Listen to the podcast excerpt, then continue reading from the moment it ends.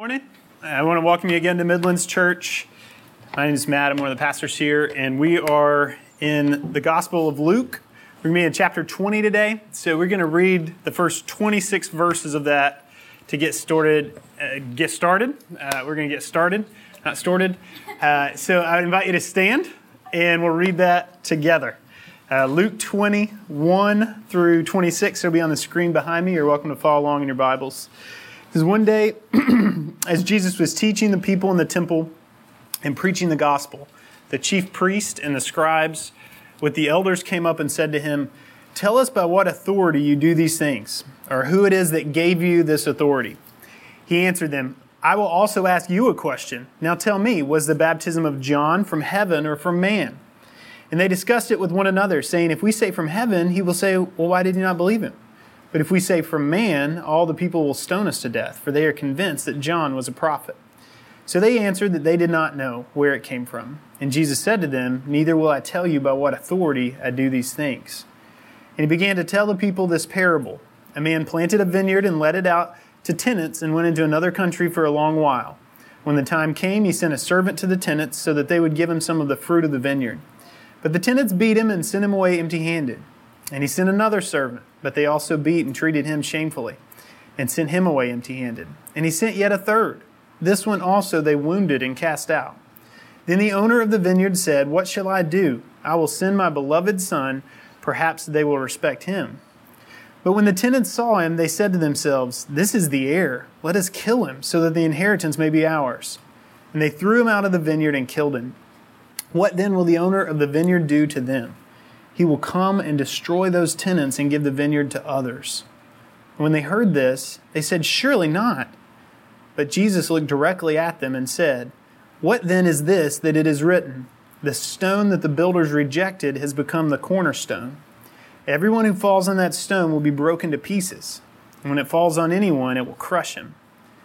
The scribes and the chief priests sought to lay hands on him at that very hour, for they perceived that he had told this parable against them but they feared the people.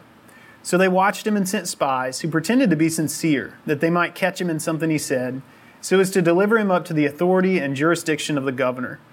So they asked him, Teacher, we know that you speak and teach rightly and show no partiality, but truly teach the way of God. Is it lawful for us to give tribute to Caesar or not?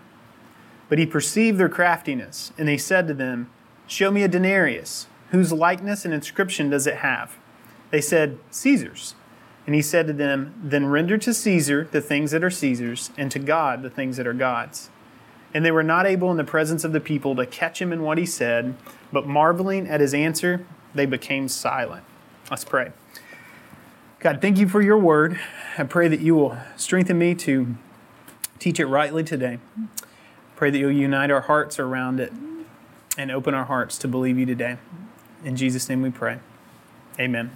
You can have a seat.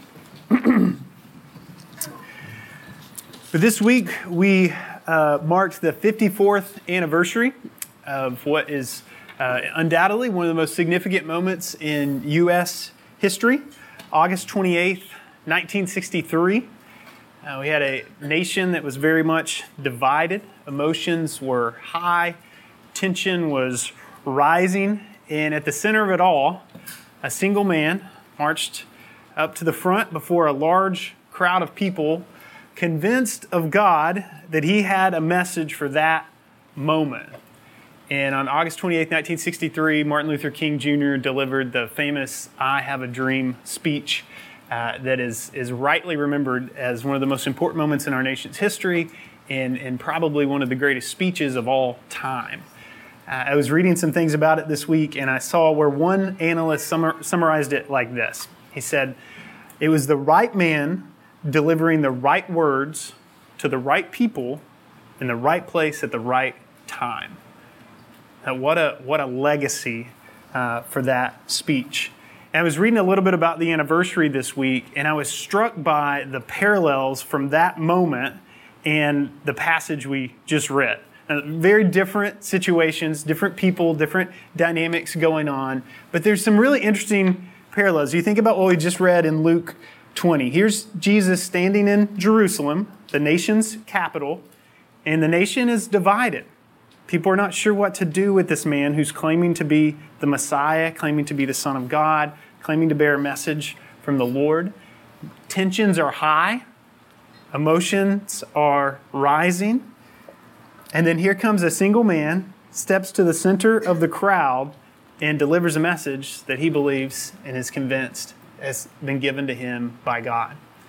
And if ever those words could be applied to anyone, I think they can rightly be applied to Jesus. He spoke with the right words in the right way at the right time.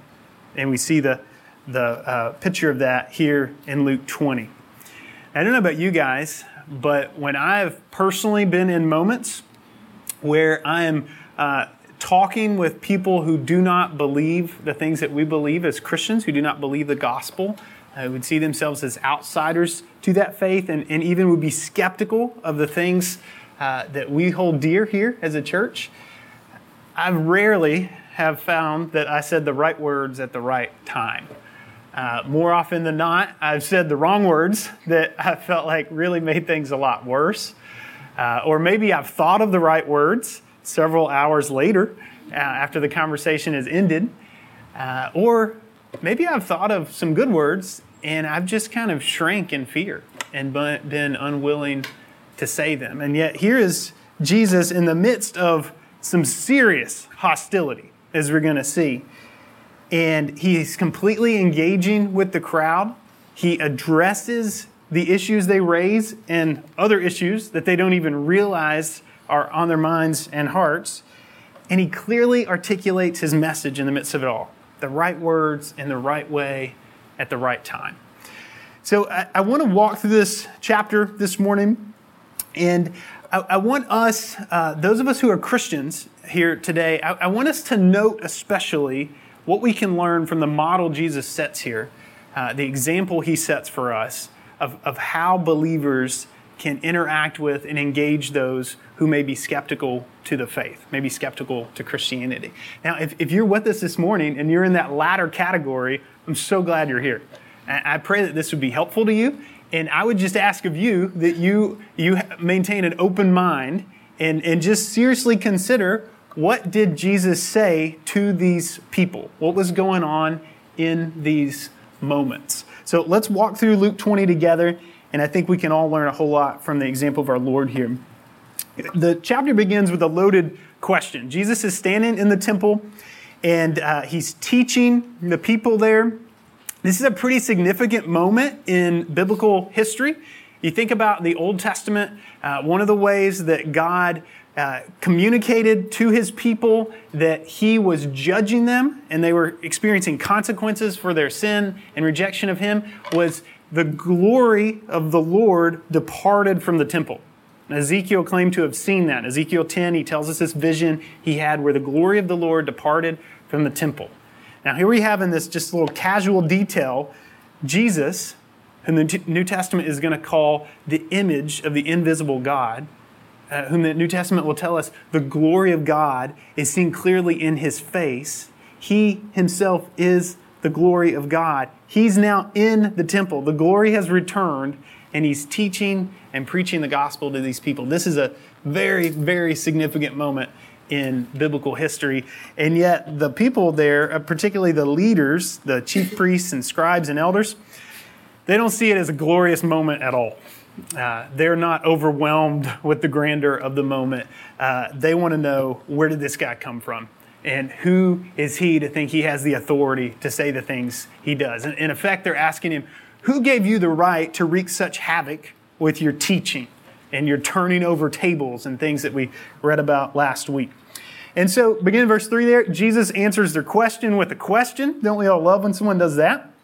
Uh, but he points them to John, John the Baptist. And he says, Well, let's, let's talk about John. Where did John get his authority? Was it from heaven or was it from man? He kind of puts the, the leaders two options before them, gives them two options, and they begin to demur and think about it together, and they realize they're kind of backed in a corner. If, if they say that John's baptism was from heaven, then the people are going to want to know, well, why did you reject him then? And it's going to look bad, badly on them. If they say that John's baptism was of man, that he was not sent from heaven, that he made it up, the people who hold him to be a prophet are going to want to stone them. And, and that doesn't mean they're just going to like lose their minds and get angry. That would have been the, the literal Old Testament uh, penalty for calling a real prophet a false prophet. That's how the people of Israel would have handled that. And so they realized they don't really have an easy way out of it. But one thing to note about those leaders is they're not seeking truth in the moment. They're not genuinely considering Jesus' question. They're trying to save face before a crowd of people, right? And that's why I said uh, to any, any of you who may uh, be here this morning who are not Christians, I would just encourage you and, and ask you to maintain an open mind because it's so easy to just immediately fall into defense mode. And I think we see it here uh, with these folks. And so they don't give an answer. Uh, they kind of back down, basically say, We don't know. And Jesus says, Okay, well, if you don't know, I'm not going to tell you the, question, the answer to the question you asked me either. I don't think he's evading it. I don't think he's, he's trying to mess with them. I think what, he, what he's actually doing is he's trying to draw their attention to their hardness of heart. He's trying to help them see how they themselves have consistently rejected the messengers that God has sent to them and their forefathers. And they, they did it with John, and now they're doing it with Jesus. And he's trying to help them see that. And it brings us to the kind of first principle I want to I want to uh, draw our attention to. Uh, those of us who are Christians, as we think about engaging with skeptics and unbelievers, particularly people who may be hostile to the Christian faith, Here's the first principle I want to point out. I'm gonna, I think I've got four of these. Number one is there's no such thing as generic unbelief. There's no such thing as generic unbelief. You see, as, as believers, when we encounter someone who says they do not believe the gospel of Jesus, we have to be wary of just accepting that as some sort of generic category as if all unbelievers disbelieve the same things or for the same reasons. Uh, the reality is, people do not disbelieve the gospel or reject Christianity or reject Jesus for objective reasons, as if they've considered all the claims and come to that conclusion. That's very rarely anyone's story. More often, they reject the message because it contradicts something that they already believe, right? And so you talk to someone who's not a Christian and, and you say to them, What do you think about the resurrection? Our scripture claims that Jesus was dead and three days later God raised him from the dead. And they say, Well, that can't be true. Dead people don't come back to life, right? So that may or may not be true, but the point is, it's not that they've sifted through all the evidence and come to that conclusion. It's that they've come into the conversation with a belief, something they're holding to. Dead people don't come back to life. And so, therefore, the resurrection cannot have happened, right? Uh, we could think of other examples as well.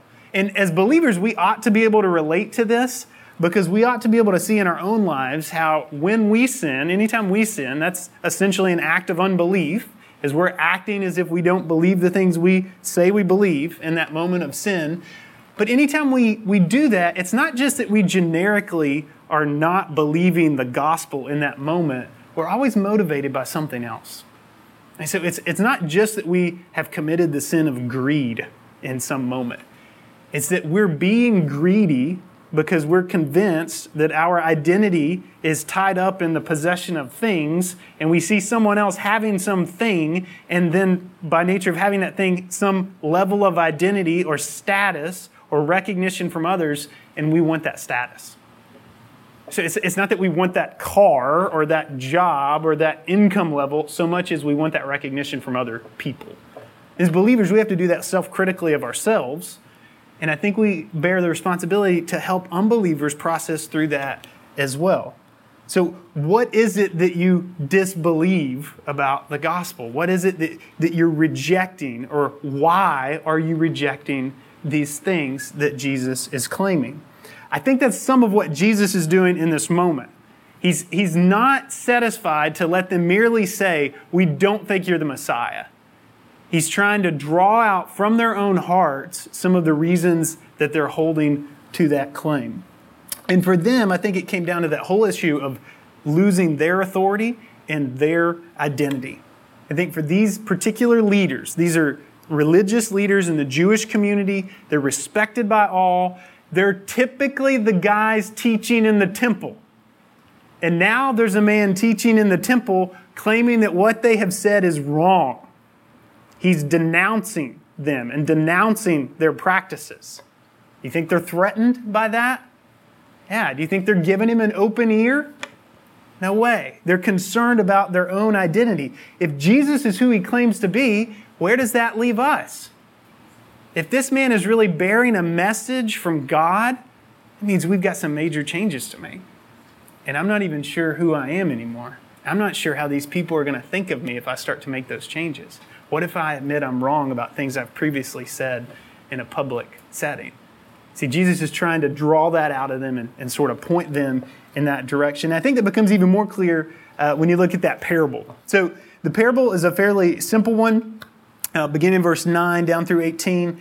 Uh, a man planted a vineyard, he let it out to tenant farmers, then he went away for a while. Then he starts sending people to basically collect fruit from the land. This would have been a pretty typical uh, arrangement in the ancient Near East. We still do stuff like this where somebody will lease a farm to someone else and you, you kind of pay them somewhat from the fruit of the land. That may be part of the contract or something like that. But this particular parable has some Old Testament background. So Isaiah 5, uh, Yahweh, God, the Lord, talks about the, uh, the people of Israel as his vineyard that he has cultivated and he has pruned and he has groomed them to bear fruit. And in the context of Isaiah 5, he's telling them, You're not bearing the fruit that you ought to be bearing. You're not producing uh, what I have created you and groomed you and cultivated you to produce. It's a little bit different here because uh, the vineyard, in the Old Testament, the vineyard is, is Israel. Here, I think the farmers are clearly Israel. Um, but the expectation is the same that the vineyard is going to produce fruit, and then the owner or the master of the vineyard is going to benefit from that fruit. And in both Isaiah 5 and in Luke 20, we got the same problem. The owner doesn't get what he thinks he should get from it. And so he sends his servants, see that in verse 11 and 12. And one, two, three different servants go, and the tenants reject them, and they treat them pretty mercilessly. And the not so subtle point Jesus is making in this context is to those leaders this is how you and those who, whose footsteps you are following in treated the prophets. They were messengers from God, they were servants of God, they were sent to the vineyard of God, and you cast them out. You consistently rejected the prophets. So then the master, verse 13 there, we see the, the heart of God. I think the master's God the Father here. We see the heart of the Father. We see his relentless patience. And we see him saying, Okay, I'm going to send my beloved Son. That's clearly a reference to Jesus. That's what the Father calls Jesus at his baptism, at his transfiguration. I'm going to send my beloved Son. He'll come with greater authority. Maybe, surely, they'll receive him. Surely they'll listen to him. What happens? Same result. And in verse 14, it says, When the tenants saw him, they said to themselves, and we kind of hear their plan. And it's interesting because it doesn't actually make any sense whatsoever. I mean, here comes the son of the man who owns this land, whom we agreed to work for. Maybe if we kill his son, he'll let us inherit the land. That doesn't make any sense whatsoever. It's nonsensical altogether. And yet it made sense to them because they weren't motivated by some sort of logic consideration of the situ- logical consideration of the situation. They're motivated by greed. Right? They're motivated by self-interest, getting what they want in the moment. In fact, if you look at verse 14 in the Greek, uh, the word ours is fronted. What that means is in, in Greek, you can kind of rearrange word order to make a point. And so if you put a word at the very front of the sentence, it's a way of emphasizing it. So if you translate that literally into English, it comes out sounding something like Yoda would say Ours will the inheritance be. That's what they say. Ours will the inheritance be. So what are they what are they doing? Are they processing a situation? No. Ours will the inheritance be.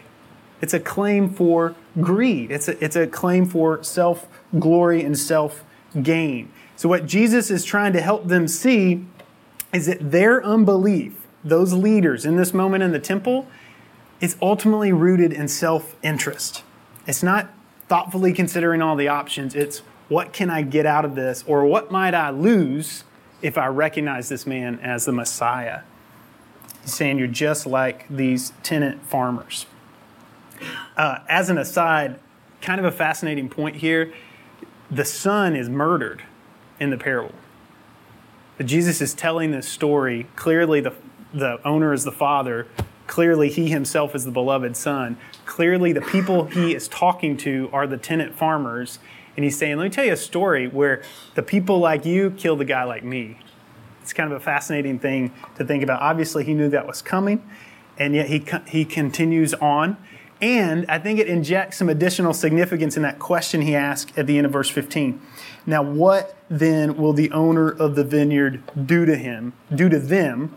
And he tells them in 16, he will destroy those tenants and he will give the vineyard to others. That seems to have in mind the, the transfer of the kingdom from the Jews to the Gentiles into the nations. That's good news for all of us uh, who are not ethnically Jewish people. We are the Gentiles in that category. We're the ones to whom the kingdom has been opened up to in these latter days. We, we read stuff like that in Romans 10, Romans 11, Ephesians 2, places like that that help us understand that the kingdom of Jesus is going to have no ethnic prerequisites. You don't have to be a Jewish person to come in to this kingdom. The people are shocked, though no shocker there. he just basically told them, You guys are going to kill me soon, right? Uh, they're shocked. Surely not. I think the surely not is not that they're going to kill him, it's that the Father is going to judge them for killing him. And so he points them to the Old Testament. He goes to Psalm 118. The stone that the builders rejected has become the cornerstone. And Psalm 18, Psalm 118, the context there, it depicts a nation that's been rejected by the nations of God or the nations of the world but then accepted by God. And you see the New Testament applying this language to Jesus. Though he will be rejected by the people, he will be accepted by God and he will be used by God. But notice how he will be used. He will become the instrument of judgment. Everyone who falls on that stone will be broken to pieces, and when it falls on anyone, it will crush him. This brings us to the second principle I want to share about if you're a Christian engaging with unbelievers, particularly those who may be harshly opposed to the gospel, is that loving skeptics requires speaking difficult truths. I think you always have to be speaking certain truths all the time, but it requires a willingness to speak these kinds of things. And I think this is especially important in our day when many who are skeptical of Christianity will want to claim that Jesus himself would never do this. And Jesus was about love. He was a loving and kind teacher. He's not about casting people out and saying you're not welcome. He, he said, everyone can come to me. And we have to evaluate that. Is, is that true? Did Jesus say anyone could come to him? Yeah, come to me, all who are weary and burdensome. We've, we've seen this throughout the Gospel of Luke. You can come to Jesus regardless of your age. So we've seen children come to him. You can come to Jesus regardless of your gender. We've seen women come to him in that society. That would have been a particularly big deal. Uh, you can come to Jesus regardless of your ethnicity. We've seen Jew and Gentile people from throughout Galilee come to him. You can come to Jesus regardless of your social class. We've seen the rich come to him. We've seen the poor come to him. All can come to him. But what is also abundantly clear when you give the Gospels a fair reading is that you must come to him to receive life. And when you do, you must come to not only his love, but also his leadership. And that requires a certain amount of dying to yourself and coming under his rule. And if you don't, the scriptures make very clear, and the lips of Jesus himself declare over and over and over in moments that would be so awkward we cannot possibly imagine if we put ourselves in this temple moment. If you don't, you will face judgment from God. Unless we think that Jesus didn't talk like that, or people didn't perceive him to say things like that when we read that through the text today, we can look no further than this passage. I mean, these skeptics, these leaders, they hear Jesus say, If you reject the stone, me, you will be broken to pieces. And then look at verse 19. They sought to lay hands on him that very hour, for they perceived that he had told this parable against him. Okay? So those religious leaders, they did not hear that message from Jesus and think this is a kind and loving teacher who welcomes all with no stipulations. They rightly recognized he is saying if we don't come to him, we will be judged by God. And that made them want to kill him. Right? So we, we have no room to say that Jesus never said stuff like this if we're given these kinds of passages an honest reading. So they want to kill him. So what do they do? They set a trap. And that brings us to that last section, uh, beginning verse 19. Uh, they, they recognize they can't just ambush Jesus in front of a crowd, so they decide to send in a spy. Uh, things begin to get more subversive here. And the spy comes in verse 21 and asks Jesus a question, just sort of dripping with flattery. I have trouble not reading this with some sort of mocking, patronizing voice because it is just hard to take seriously when he says, Teacher, we know that you speak and teach rightly and show no partiality and truly teach the way. Like, I, I just can't believe the guy took himself seriously as he was saying that. But clearly he thought he was being clever because he was on board as a spy there. And then he asked the question. And this question means almost nothing to us today as non Jews not living in Rome, but it was a hugely emotional question to those people in that moment. Is it lawful for us to give tribute to Caesar or not. Explain to you why it was important to them. The Jews were living under Roman rule, and what this guy is basically asking Jesus to decide is are you with us or are you with them? See, they had to pay this regular poll tax to the, uh, to the Roman government, uh, Caesar being the representative head of that, and they didn't like it. It was a reminder to them that they were not a free people, that they were under someone else's rule. And so Jesus it seems like he's backed in a corner here.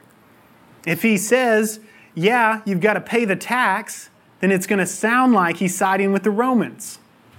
And he's, he's not a faithful Jew or he's unsympathetic to their plight. But if he says, no, we're Jews, we don't have to pay the Roman tax, they're going to turn that around, they're going to turn that into authorities, and he's going to be in trouble quick with the Romans, right? Because now we have an insurrection on our hands. So what's Jesus going to do? Well, before we look at that, I'm going to share a third, third principle. Third thing I, I note here in terms of how, uh, what we have to, what we can learn from how to engage with skeptics. Uh, the third principle is this beware of oversimplifying issues. Beware of oversimplifying issues. It is so easy to do that in the context of these sorts of conversations when people are decidedly against each other uh, at the outset. Do you believe in creation? Or do you recognize the undeniable findings of thousands of sciences, scientists? Do you support reproductive rights? Or do you want to bring shame on women and take away their freedom? Do you believe people should get to love whom they want to love? Or are you content to be on the wrong side of history? Those are but a few of the emotional kind of questions like that uh, that sort of populate our conversations today. I think this was that sort of question in that moment. Again, it doesn't, none of our heart rates rose when when the guy asked, you know, should we pay tribute to Caesar? We're like, I don't care. I don't know who Caesar. Is. He's been dead a long time. But imagine he asked one of those questions, and you think, oh man, how's Jesus going to answer this, right? Well, we shouldn't be surprised by those sorts of questions. I, I want to just, just say in general, I don't think we should be offended by them either. But, but we have to be wary of oversimplifying the categories and, and just dividing the lines into this or that. And as believers, if I, if I can talk to those of us that would self identify as Christians real quick, we have to acknowledge that sometimes we can be just as guilty of sort of reflexively dismissing those on the sort of other side of whatever issue we're standing on. You know, we, we can all be guilty of sort of building this straw man opponent where they think this, they think that, how could they think this? And then you actually get to know some people that are over here on a political issue or some hot button issue of the day, and you realize they don't actually believe all those things I've accused them of and rejected them for all this time. And so we have to be careful of that. And, and I want to acknowledge to those of you who are here who maybe uh, are, are not a Christian this morning, I want to acknowledge, even in the context of a message like this, I'm, I'm painting with a really broad brush to say skeptics in general. And I realize every person has a different reason for not considering themselves a follower of Christ, for not believing the gospel and submitting their lives to Jesus. And I'm speaking in general categories, even as we're talking about these things. And so uh, we don't, we just don't want to be guilty of that as Christians, just dividing everybody into this or that category and then kind of dismissing them all without listening. The point of that, all that is to say complex issues deserve careful thought. And, and sometimes this bifurcation of an issue into two separate categories is just not sufficient. I think that's some of what happens here in Jesus' response. Uh, he clearly sees through their plot. He knows what they're trying to do, and he's not going to let them trap him. Uh, but he also gives a principled answer that to me feels like kind of stepping back and addressing the bigger picture and refusing to be bound by these two categories. And, and I've found on each of those three things I just mentioned uh, and other hot button issues of the day that we could all supply with our own imaginations, typically the best Christian answers, if we could use that as an adjective in that case, the best Christian answers are those that step back and and clearly assess all sides and not just those who run to a corner and begin to kind of shout the things that everyone else shouts. And so Jesus sees through their plots. He gives a, a principled answer and he says, Give to Caesar what is Caesar's. What that amounts to basically is he affirms the God ordained existence of the state, he affirms its right to function. He said, Look, it's not wrong for the state to exist, it's not wrong for the state to function and even tax its people so as to be able to function. And what he doesn't address there, we have to be careful, he doesn't address the limits of state power like, where do we draw that line? And he doesn't address how believers are to handle situations when the state is asking them or commanding them or legalizing them to do something that they are ethically and morally opposed to. Okay, that's, that's not what Jesus is talking about here. I think we could go to other places in the New Testament to explore those questions in the Old Testament as well. Uh, but that's not what Jesus is saying. He's just merely saying the state can exist, and the fact that the state exists does not necessarily put it in opposition to God. And so we shouldn't have these two basic categories. Are you with the Romans? Are you with the Jews? Are you for the state or are you for God? This is far more complex than that. And I love the way he shows it to him because he gets a coin. He asks for a denarius. He says, Who's on the cover there? And clearly he's using that to bring up his point about Caesar.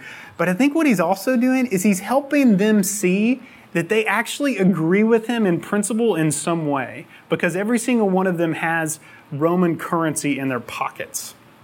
So what, he, what he's getting at is he's saying, look, you guys don't want to throw over, you don't want to throw off the government altogether you actually benefit from it a great deal because this little piece of metal holds value for trade and commerce and business.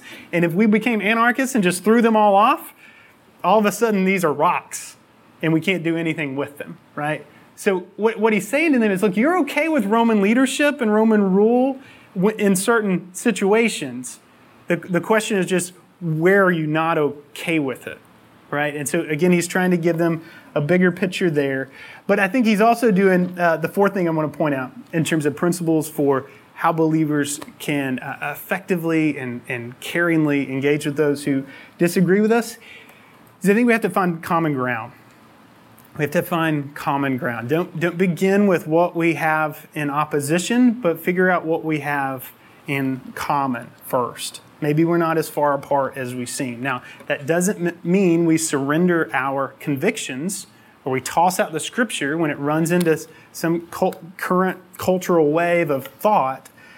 But I think it does mean that we can help others see how their beliefs actually overlap with Christianity. And then we can even ask them the all important question why? And why does that matter? Let me give you an example of that to wrap up. Uh, we earlier in the service we prayed for uh, folks uh, down in Houston, surrounding cities who have been devastated by Hurricane Harvey and all the rain that has followed. Uh, I don't know about you guys, but for me, uh, I felt like this past week, as a nation, we were perhaps more united than we had been in any time I can remember, except maybe since the last uh, epic natural disaster, right?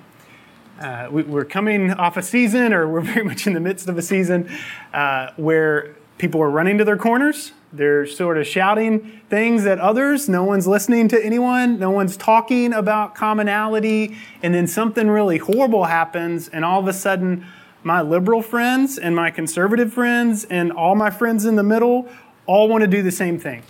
We all want to help these poor people that have lost so much in Houston. Now, that's a good thing, that's a great thing.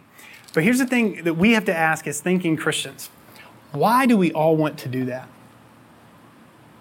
Why do all of us want to help those people? And if you're here this morning and you're not a Christian, let me ask you the question why do you want to help them? I know why I want to help them. I want to help them because the scriptures teach those people were created in the image of God.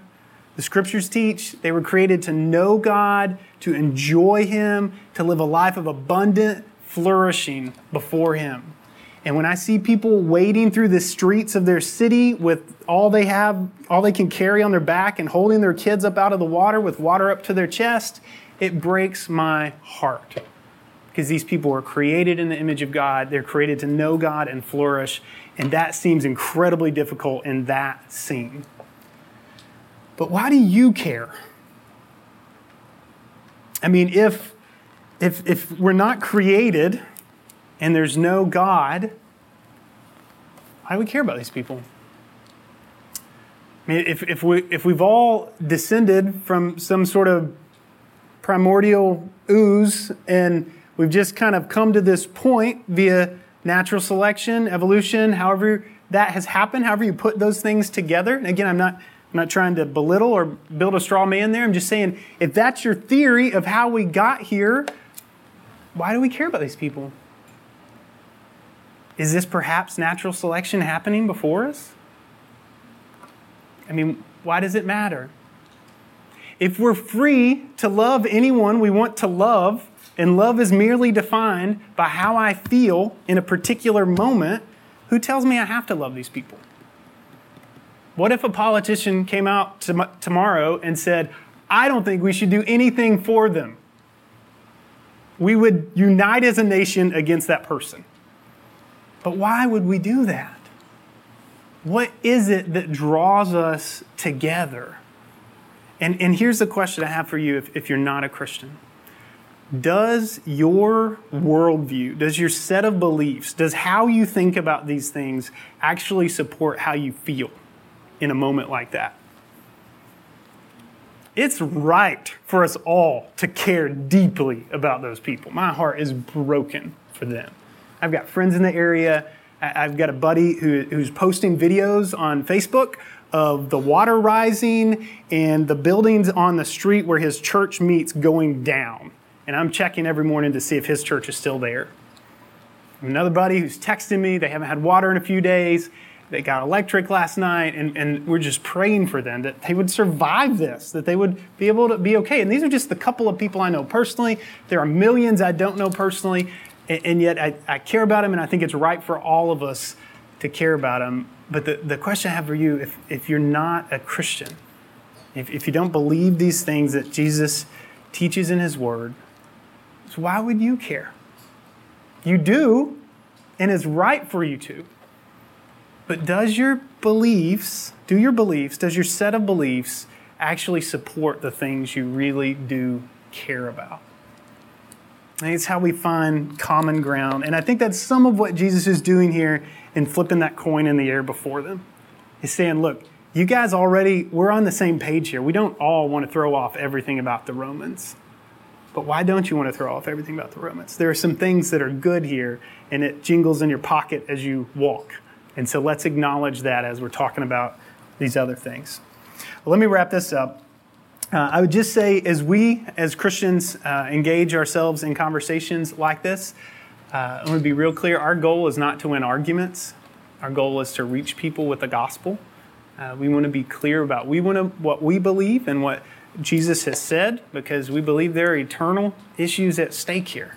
And those things are of utmost importance and they require the utmost clarity. And it may seem that it's getting more and more difficult with each passing week to have conversations like this and, and not be embroiled in hostility. Uh, I think this passage, if anything, can remind us that there's nothing new under the sun. People have always been opposed to the message of Jesus. The, the gospel message has always been preached in the context of hostility. And if we're not sure what to do or not sure what to say in a given moment, invite us to look to Jesus. He's, he's not just the theme of our message, he's also the model of how to engage others kindly, winsomely, compassionately, boldly, truthfully. He said the right words in the right way at the right time. May we learn to do the same. We're going to turn now to communion. Uh, it's available at the back of the room at the tables. Uh, we do this every week here at Midlands. This is an opportunity for believers to uh, confess again and remind ourselves of our faith in Jesus, God's work for us on our behalf in Christ. Uh, if, you, if you're not a Christian, uh, we just encourage you not to participate in this part. We, we want you to hear the sermon and, and consider those things. And I would invite you to reflect on that in this time. But this particular part of the service is, is actually just for Christians because it's a, it's a family time where we gather around these things uh, that are so dear to us. Um, so I'm going to pray for us, and then the band will come and play. And, and uh, as soon as I'm done praying, you're, you're welcome. The table's open. You're welcome to go and take these uh, elements together. Um, Christians, I would just encourage you maybe before you get up, we have talked a lot about engaging others with the gospel this morning. Uh, maybe take a moment and pray for more opportunities to do that. Uh, if there are particular people that have come to mind as we've talked about some of these things, maybe pray for that person. Um, or if you've been convicted by certain aspects of Jesus' example, like, oh man, I don't do that well, uh, just encourage you to pray and ask God's help in that way. Let's pray.